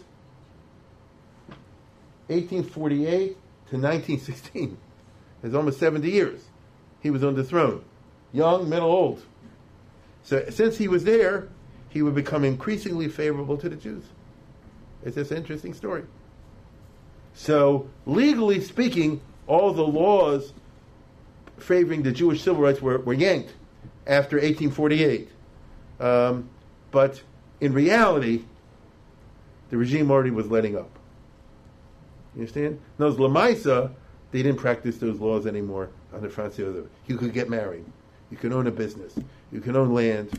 You could do this. You go to the store. If you're Jewish, you could walk on the street, and so on and so forth. Lamaisa, okay? And uh, social discrimination continued all the way through. Um, I think I told you the other day, President Grover Cleveland in the 1880s appointed an American ambassador to Vienna. The, a, a non-Jew, his wife was Jewish, uh, can't come. No, because in the Schönbrunn, in the high level, in the court circles, is no Jews, no unconverted Jews. Uh, by the end of his reign, was already changing a little bit, you know. And Rothschild can get in, you know, but regular Jews, not. And many Jews converted in order to get in there. I remember Mahler, in order to be the, the uh, conductor of the Vienna Philharmonic, had to convert, you know. I mean, this is what it is. But if you're not looking for that, and who is? In real world. And if, if you're just looking for this and for this, regular life, middle class, uh, it was a Gan Eden. And therefore all the Hungarian Jews are looking back and saying, oh, so nice, so beautiful, my grandparents' time. In some ways it was. Hungary is part of the Austrian Empire. We've been talking about all the terrible discrimination, not after 1848. Right? 1948. Now, um, it took a while for this to be enacted in laws, but it already started right afterwards. You know, it's too complicated to get into, but the Jews in Hungary were in a bad shape in 1848 because they live in Hungary. They want to be loyal to the emperor, but the Hungarians are uprising and make another country under, under Louis Kossuth, Kossuth And who should they back? And some Jews went this way, and some Jews, well, you can imagine the Rabbonim generally said you back the, the Kaiser, and the other one says you back the rebels, and it was a huge war. The Austrians couldn't even reconquer Hungary. Right? The Austrians, there was such a bitter feeling, so many Hungarians, the Austrians cannot reconquer Hungary, so they asked the Russians to help. The Russian, 1849, Tsar Nicholas I, sent a Russian army of like a million men to crush the Hungarians, and then he handed over to Franz Josef. That's, that's what happened. So it was a crazy year. And just to give you an idea what I'm talking about, oh, this is Jewish politics de la Bamba. He says, so when it was all over, Hungary lost its rights. It was occupied by the Austrian army and was subject to a bureaucratic rule from Vienna for 20 years. And the Jews, because they supported the revolution, it was said, were fined like $10 million, which is a lot of money at that time. Like today, you'd say, you know, $200 million, $300 million. At least where I come from, it's a lot of money. Not in Baltimore, but you know. And uh, uh, this shows money. And uh, so the Jewish community was fined, with, and they have to collectively come up with that. You know, the, all the kehillas have to come up with it's like a big penalty, like from the old days. But after a year, or maybe two years, Franz Josef then said like this: "I don't need the money, so I'll give it back to the Jewish community to use for Jewish educational purposes." Right. The problem is do you see where I'm going? TA, TI, Beth Tfiloh, Solomon Schechter define Jewish educational purposes. The fight over the money led to so much bitterness among the Jews that they split into two groups: the Orthodox and the and the, and the Jewish. You understand? There were two. Many don't know this unless you have Hungarian family background. In Hungary, by the time this is over, this is late 1860s, Took 20 years for the story to play out. By the time we get to the 1860s, as a result of the money question, uh, there developed a strong Austritt movement among the Orthodox, and they basically said like this: We want nothing to do with the other Jews, uh, to be in the same room with them as Treif, and uh, we are a different religion. We're a different religion, and the conservative. It wasn't wasn't reform, it was like conservative. the Neolog. So they said the conservative Jews I guess we're Jewish and all the no, you're not Jewish. And they said to the emperor, we're Jewish, we control the communities, all the rest of it. So the Frum said like this, fine, you be the Jews, we're the other. You know, call us the, the Martians. You know, they, they called the Orthodox. Called the Orthodox. This is the Jewish name. This is the Orthodox. And it became an article of faith that you have two of everything in any Hungarian community. The two JCC. You wouldn't have a problem in Baltimore with the JC Open Shabbos if you had like the like in Budapest. The Orthodox have their own JCC, their own Sinai hospital, their own cemeteries, obviously, their own schools, obviously. What else is left? Their own Levindale, the whole nine yards. Understand? And they were, and they took money out of their pocket, and they said to reform, take this, the stupid two hundred million. You use it, and that's how they started the JTS of Budapest, which is called the, the whose name is the Franz Josef Rabbinical Seminary. Okay, but the point I'm getting, so that's a Jewish denouement you know, of a story. But he was a nice guy. He gave him the money back. That's what I'm trying to say. You know, he gave him the money back. So um, what happened in Germany? Same thing happened in Prussia, except the kings were more anti-Semitic, mildly anti-Semitic. So de facto, after the 1848 uprisings were all crushed, but de facto, discrimination ceased. So the Jews were big beneficiaries, maybe among the only, of the 1848 uprisings. Not officially. It took 20 years to get it enacted into law. You understand?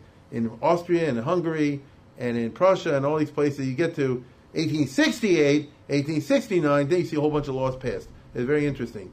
And the laws say, like France in 1790, the Jews from now on are complete and total citizens with the same rights as anybody else, 100% across the board. Was it honored? It was. From then on, Jews in Central Europe, in, in Germany, and Austria-Hungary, um, had real civil rights. This is why people were, you know, this is why some people remember an old generation, grandparents, great grandparents, were loyal to the Kaiser. You see? Or in Hungary, Austria-Hungary, very loyal. Okay, Rabbi Herzberg and this shul served in the Austro-Hungarian army, and he was a big fan of, of, of Franz Josef. The emperor was there for seventy years, almost sixty-eight years. These Jews used to call him Freim Yosef. You understand? So well, that's, that's endearment. You get it? And so uh, they didn't do that about Franz the First. They didn't do that about Metternich. They didn't do it about Louis the Sixteenth or Louis the Eighteenth. You see? They didn't do it about the Kaiser in Germany, who didn't really like Jews. But they did about Franz Josef.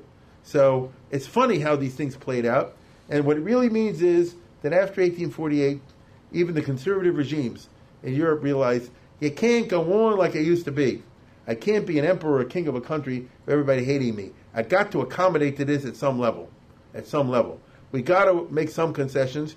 Obviously, they want the minimum because I got to make some concessions because you can't have a polity. And I can't have the Jews, among other things, can't have Jews running around like a Martian group who don't have any status, who are in the economy but not in the economy with it. It's got to be clear the cobwebs. Everybody in the country is the same, at least legally. I'm not inviting to my house. I don't want to marry my family. I don't want to see them at my club, all the rest of it. But the civil rights they have is not two water fountains, you know, it's not two park benches. Civil rights they have. Uh, and this is what happened. Now, uh, as a result, by 1870, every single country in Europe did the same thing usually for the same reasons. Uh, Norway, Sweden, uh, Denmark, who hated the Jews, did it. Uh, uh, Belgium and Holland. Italy had done it earlier for liberal reasons. The founders of modern Italy were liberals, not Democrats. And so on across the board. You know, Greece, all these countries.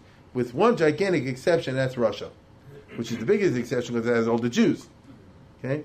The Russian Empire included all of Eastern Europe, Lithuania, Latvia, Estonia, Ukraine, Belarus, Poland, you know, there, the czars, as we all know, would uh, make no exception, and down to 1917, which means, what does that indicate? Uh, well, the fact that Jews got civil rights everywhere, listen closely, shows that eventually the ideas of the French Revolution triumphed. Okay? Liberty, equality, and fraternity.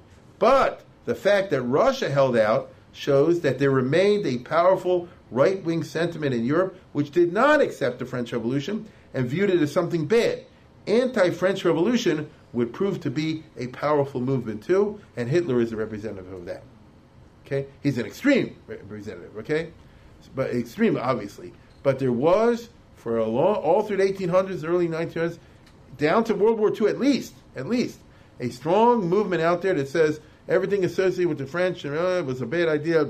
And who came up with this idea that the Jews should have civil rights? Now they own everything and they control everything, and it's just terrible. As for the European Jews, after 1848, they became prominent in European politics in almost every country, and almost always in the liberals. Because the liberals were the ones who fought for the French Revolution and gave them the right. Why should they join the, the, the conservatives? The conservatives against the revolution. It was up to them. The Jews would have no rights. You follow? Jews who go to the university will, in the West, be producers, not consumers, producers of European culture, particularly in journalism, science, and medicine, maybe even music. So I'm describing something that never existed. The Jews always used to live in Europe, but they played no role whatsoever in European culture. The Jew lived in his own culture. He wrote Mefarshim on the Gemara. The Jews are not participating in the literature and the science, right? Now, all of a sudden, this is unexpected. After the French Revolution, Jews are writing the books, they're coming up with the ideas, they're coming up with the inventions, they're creating brand new ways of technology and making money. That's that's what they're doing. You see? They're creating, for example, the department stores and the railroads and the uh, uh, I don't know, you know, the new types of investment companies and all this kind of business. And uh, unfortunately, sometimes they'll be better off economically than the non-Jews. This was not part of the plan of French Revolution. You understand? This was not what the Emperor Joseph II I told you about at the beginning uh, of this whole series uh, when they started thinking, and Christian Wilhelm Dohm, who wanted an upgrade, an upgrade for the Jews on a quid pro quo basis. Their plan was the Jews should eventually blend in conspicuously. In, I'm sorry, blend in and to be inconspicuous until they converted intermarried. That's why they wanted civil rights. They were willing to entertain the notion of a civic upgrade in the Jews. The reality is more complex. What do I mean? Even Jews who are not Jewish. Let's go to the next one. Disraeli converted to Christianity. Everybody considered him a Jew. Heinrich Heine converted to Christianity. Everybody knew he's a Jew. He writes like a Jew in the poems. Karl Marx was an atheist. Atheist Gummer who hated Judaism. Everybody considered him a Jew. You see? They related to him as a Jew. And so, if you're Joseph II looking ahead in the crystal ball, he said, What did I do? I created a monster. I created these Jews who now have access to all the levers of ideas. You know, the world of ideas is a free market, agreed? If you write a book or an article and it gets traction, it gets traction. Doesn't matter who you are. You see? And oive, the wrong people are getting the traction. This is not what we this is not what we bargained for. These there are other Jews who caused even bigger revolutions. Uh, Sigmund Freud? No, there's revolutions of the mind. Agree? Revolutions of the mental. Um, Einstein. You know, revolutions of how you look of reality. This is definitely not what they had in mind when they said that we should give the Jews civil rights and, and, and some level of equality. This is getting out of hand. And all of this led to a big backlash after 1870. Because the story of Europe is the Jews eventually got the civil rights and then started the anti Semitism. 1873. Okay? And what's that? We went too far. Do you want to take it back? I don't want to take it back. Many say I want to take it back, and he wants to. I don't take it back, but, but I hate the Jews. Went too far. It was a bad move. Let's uh, boycott them. Let's do this. Let's do that. Europe went through very anti-Semitic business. They didn't take away their laws. They threatened to, but they never did. They never took away the, the civil rights. Okay, including in France. Uh, and as we all know, it wasn't good. Most Jews in Europe will cling to the French Revolution, appealing to its liberalism, universalism. They'll say, no, it's after French Revolution, it's a new world, liberty, equality, fraternity, we're just like everybody else, all the rest it. But you know and I know it would not work out in the long run. Even France will go with Marshal Pétain, and they'll give all the Jews over to Hitler. You know, they also send them to Drancy, and from Drancy they send them to, to, to, to uh, what do you call it, Treblinka. Okay? So, uh, what, what, what happened with that uh, dream? Well, it's not so pushing. Interestingly, other Jews, a minority, I'm talking about German Jews, German Jews, I repeat, interpreted the French Revolution and the rise of nationalism differently. There were some Jews that said like this Why did God now start a new thing called nationalism? That's a different way of looking at it, right? Why did the Rebbeinu create a thing that the Bulgarians, you never heard of them, and the Lithuanians, they, never, they didn't know their own language, and the Estonians, and the Ukrainians, uh, how come all over Europe is popping up like mushrooms something never existed before called nationalism? Maybe it's to enable us, Jews, to get Eretz Yisrael back. And that's Tzvi Hirsch Kalischer in his famous book, Drishat Zion. Already in the 1830s, he's 1830s, he's writing to Rothschild saying, "You're the rich guy, buy Israel, or at least buy a lot of land there." And we said the Jews are. You know why? Because he said like this: If the French have a national, and the Italians have a national, and the Swiss have a national, the Jews can have a national, right? If all of a sudden it's kosher, if it works for the Belgians and the Walloons and the Irish and the Welsh and the Norwegians, favos nicht. He, in his interpretation, says the hand of God. The French, this is very Jewish. Very, this, is, this is so Jewish, it's ridiculous. But we can hear it. I think in this audience, you can hear it. The whole French Revolution was to help the Jews get Israel. right? And as you know, Tzvi Hirsch Kalischer, everything in Israel, Tzvi is named after him, right? Tirat Tzvi and all that. Uh, he's the founder of uh, Zionism. He's a, the religious, a religious Zionist. His plan, he's in the 1830s. He's a Talmud of Rabbi Akiva Eger. He wants to bring back the Korban Pesach. You see, that's part of the message. You know, we should go back to Israel and start a. Listen, the, the Germans have their stupid torchlight parades. Nobody makes fun of them. Right? They have their book burnings. Nobody makes fun of them. So I can't have a Korban like that. Um, the Slovaks and the Croats, he says, have a nationalism. We don't. Why has God stirred up this feeling which was never there before? What does it have to do with the Jews? The, the answer is obvious. That's one approach. Another Jew, coming from an atheist perspective, analyzes the failure of the French Revolution and its Germanic aftermath, and the failure of Germany to accept a Thomas, the Jew on Thomas Jefferson terms. Meaning, I take you as you are, you have a civil rights because you're a human being, and just don't break the law and be whatever you are, which they would never accept in Germany. You have to change. The Jew has to fake it, some degree. And the quid pro quo of self denial, no, so I'll give you civil rights, but you have to deny who you really are, is a death formula, and therefore this is wrong in principle. This is the Havrus of Karl Marx, the person who, together with Karl Marx, made communism. Moses Hess, Moritz, Moritz Hess, okay, who came from a, a non-from, semi-from family. His wife was not Jewish, but he went through. He he traveled all the, the stages in the desert to get to the promised land. If you understand what I'm saying. Uh, they made a new movie about Karl Marx. He's a big uh, character in it, in German, you know. He was a big macher in the communist movement, and somewhere along the lines he says, what is this communism, Marxism? It's, it's like you can, you can join, but you have to stop being Jewish. What, what, what is that? You understand? Why? And he sees the German workers, because he was a communist working on behalf of the German workers, they're anti Semitic. So why am I doing this? Right? And the French Revolution, everything comes out of this, is turning a bad direction. Turns out they want a liberal world for everybody but the Jews. And so, he's atheist, I told you, he's a communist. The only solution, Medinat Yisrael. In 1862, he wrote a book nobody read called Rome and Jerusalem. You can get it now. There it is. is it, uh, do I have the book? Yeah. Yeah, right? Rome and Jerusalem. He says, you know, Europe won't accept you. Hitler will kill you, and Stalin will, Lenin will demand you, you give up being Jewish. So any of the isms won't work. The only thing we do is have our own country. He wasn't from. He has a whole section attacking uh, Samson Hirsch, you know, who he knew and all that. But so what? what? What does this mean? Some Jews, not the majority, some Jews are coming out of the whole French Revolution experience and saying, from this I see Europe is not working out. There's only one solution. Okay? There's only one solution. And I'll repeat, he's not coming from a religious uh, point of view whatsoever. Um, and uh, he wrote this book in 1862. Later in life, Theodore Herzl read the book. He said, if I knew the book, I wouldn't even start it. Somebody thought it all before me. You understand? Uh, so Zionism is a reaction to the French Revolution. It's a cynical reaction.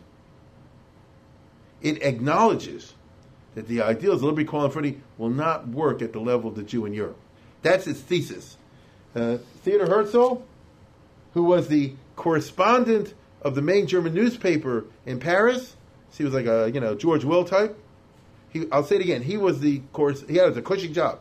He's the, uh, Paris, you know. He's the correspondent for the Vienna the Neue uh, Press, the like the New York Times of Austria, uh, of Vienna, and he's in Paris, and he's during the Dreyfus trial. when they there's they're they're breaking Dreyfus and thing, and you know Dreyfus was innocent, and all the French newspapers are full of this. The free word, libre parole. The Jews controlling the, the, the eternal Jews. It's not Germany, it's France. And what does he say over here? He says, I give up on the French Revolution. I myself, he says, I'm assimilated Jew. That's just who I am. It's too late for me. But I don't want it for the others. Okay? It's not working out. But he's weird. Most French Jews believe in the revolution. And what's the end? Dreyfus is vindicated by Emile Zola. Took 10 years.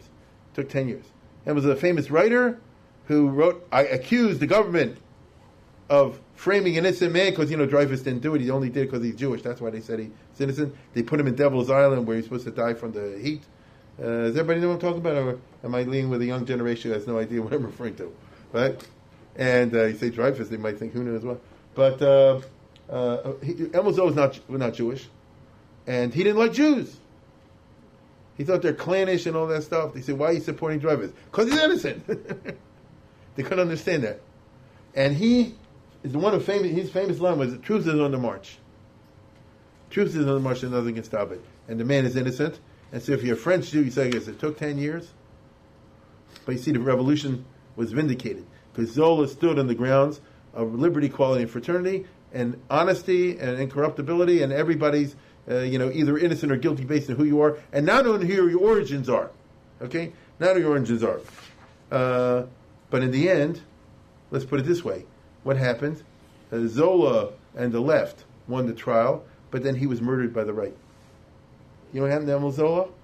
A workman who was a right winger, you know, like you say today's, uh, you know, a talk show thing. A workman uh, played with his uh, coal. You know, remember the uh, anybody old enough to remember this? The coal supposed the, the poison goes out here, the flu, right? And he put it in the other way, so he choked him. Went to sleep, he didn't wake up. So uh, what does that mean? French Revolution is not universally tried. France is split. France is split. Herzl sees all this and draws his own conclusion. The French Revolution was success in everything except the Jews. In everything except the Jews. To be accepted in Europe, Herzl discerns, the Jew has to embrace an unnatural self reinvention. No healthy person wants to do that. All the healthy person is says is Leodam Chavshi Barsenu. That's all I want. I don't want to rule anybody else. Right? I don't want to tell anybody else what to do. I don't want to, the French can do what they want in France. The Spanish can do want in France. I want to be, you know, if I want to wear my tzitzis out, I wear my tzitzis out. If I don't wear my tzitzis out, I don't wear my tzitzis out. If I want to talk Yiddish, I talk Yiddish. Liotam Chavshi Bartzenu. Just this is the origins of the political Zionism. Because it doesn't work in your eye. He lived in countries like Austria and France where the Jews had civil rights that can't stand the quid pro quo. You understand? It makes you neurotic. And Herzl was very neurotic. Okay? He was very neurotic. And his kids all committed suicide and things like that. You don't realize there were books used to be written 100 books used to be written, yeah, 100 years ago, 120 years ago, on the Jewish self neurosis and the high wave of suicides because they, because they can't get accepted in this society. Mm, you know? I'll tell you a story, which is extreme epitome of this. I'm the only nut that knows this. There was a guy named Robert Seton-Watson who was the editor of the London Times. Before that, in the early 1900s, he was the London Times correspondent for 10 years in the Austro-Hungarian Empire. So he wrote a very, very interesting book in 1909 about the Austro-Hungarian Empire with a whole chapter on the Jews. Okay? He's not Jewish. And he says in Hungary there's a guy who's completely assimilated and all, maybe even converted, I don't remember, and he wants to take his friends. He has a couple of goyishe friends, so he wants to show him what a big spender he is and so she says, I'll take you out for a night on the town. Budapest, you know, the, the, the, the, the party scene, you know, the, the, the nightclubs, right? Budapest, uh, nightclubs, you know, a big nightclub scene. And, uh, and, uh, and it's on me, you know, I'm paying. And they all go there. It's a shock. The whole place is closed. What happens? It's 9 o'clock. Everything is closed. It's Yom Kippur. he feels so bad, he shoots himself. You get it? This is the neurosis. Right? He feels so bad. How, how explain this? So multiply this by a million, you see where political Zionists come from in the West. Um, This is different than the Jews of Russia who just I got to get out of there. These are people who are doing okay, but they're not doing okay here. I'm talking about a, a, a secular and not a religious perspective now. Uh, of course, Rav Kook would disagree with me. He'd say, "Oh, really? It's a secular perspective." You know, Rav Kook's opinion. He says, "All this thing I just told you, it's the Yetzer Tov fooling them." I'm serious. That's his. Uh, that's his thesis. He says when a Herzl says it's all this, is is he really religious? You don't you don't know it. You say that's not true. I'm not religious at all. That's that's the shita of Rav Kook. He said that's what it is. He said because otherwise you'd assimilate and, and, and join the others. If you're bothered by this, it's the Yetzer Tov uh, uh, pulling favors. Usually it's the Yetzer Hara, but once in a while it's the Yetzer Tov.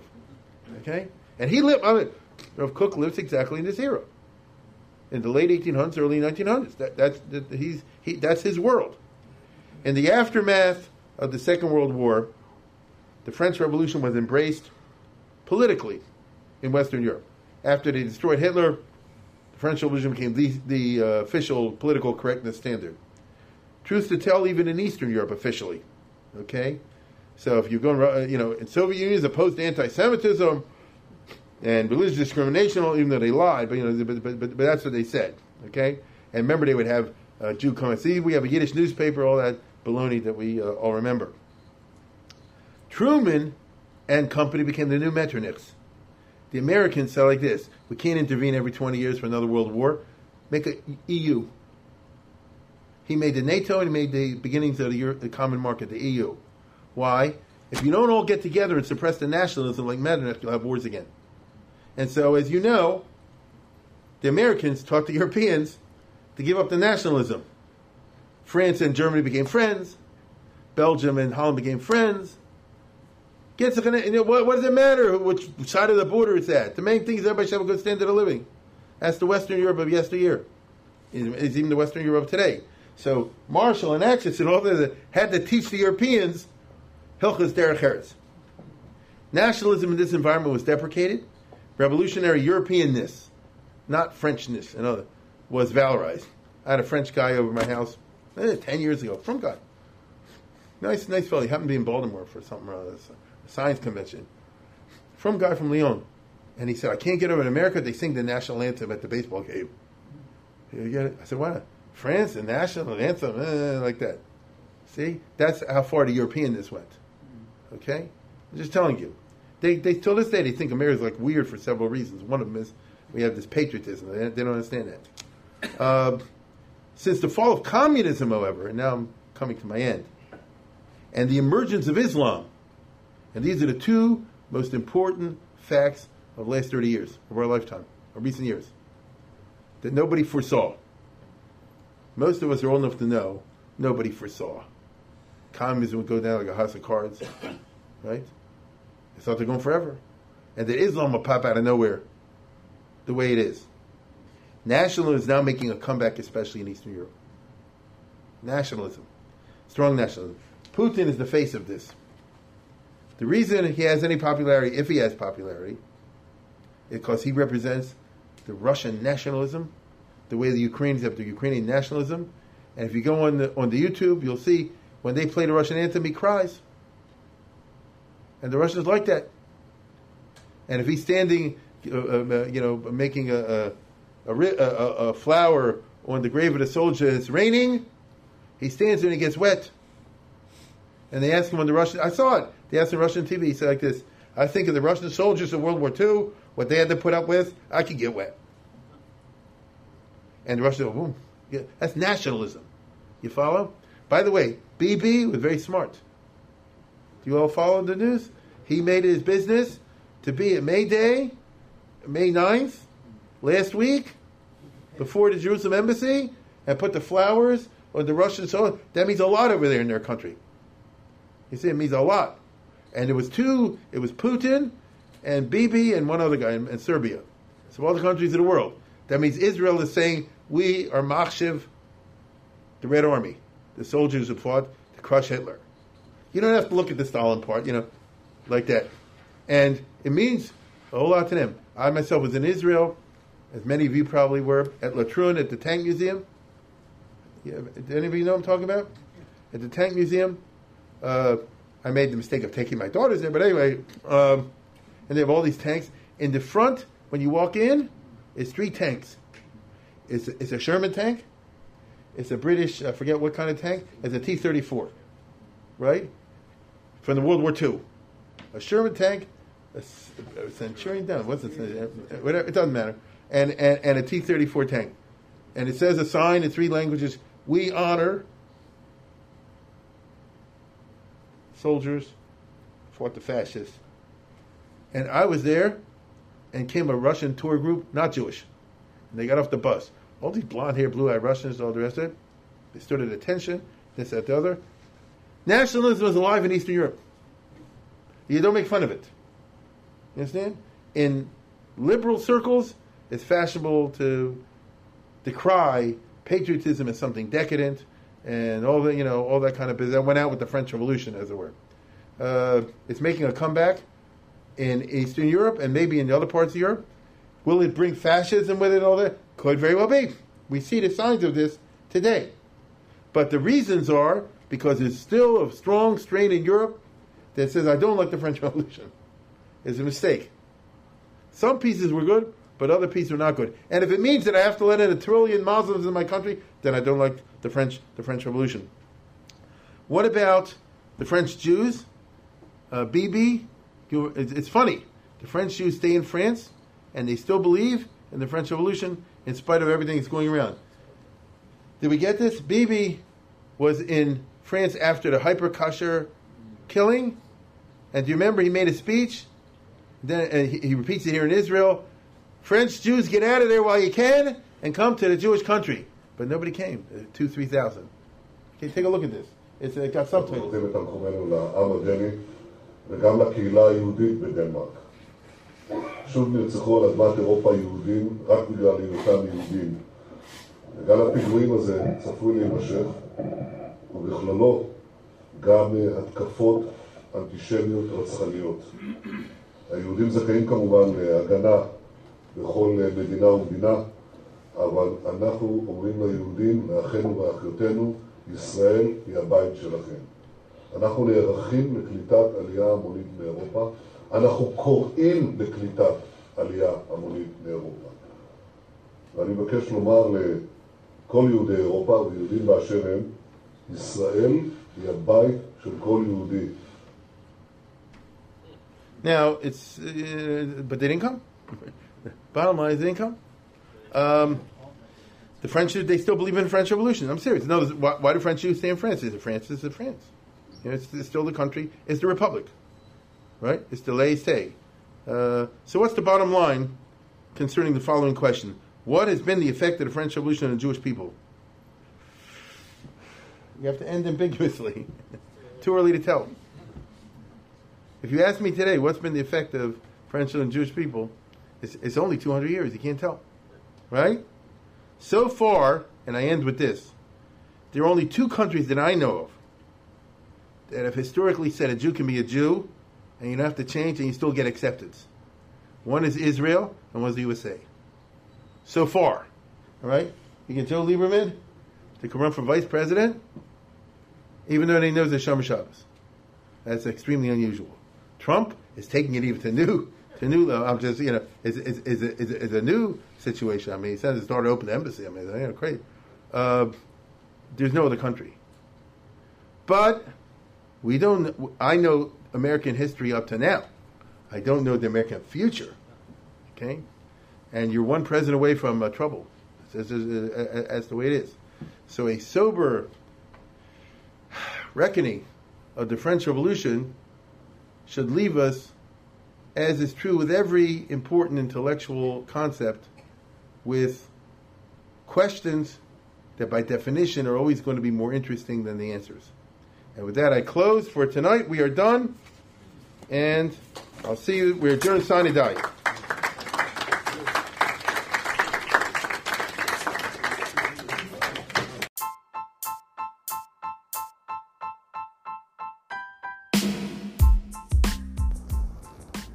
For sponsorship opportunities or to support this podcast, please visit our donate page at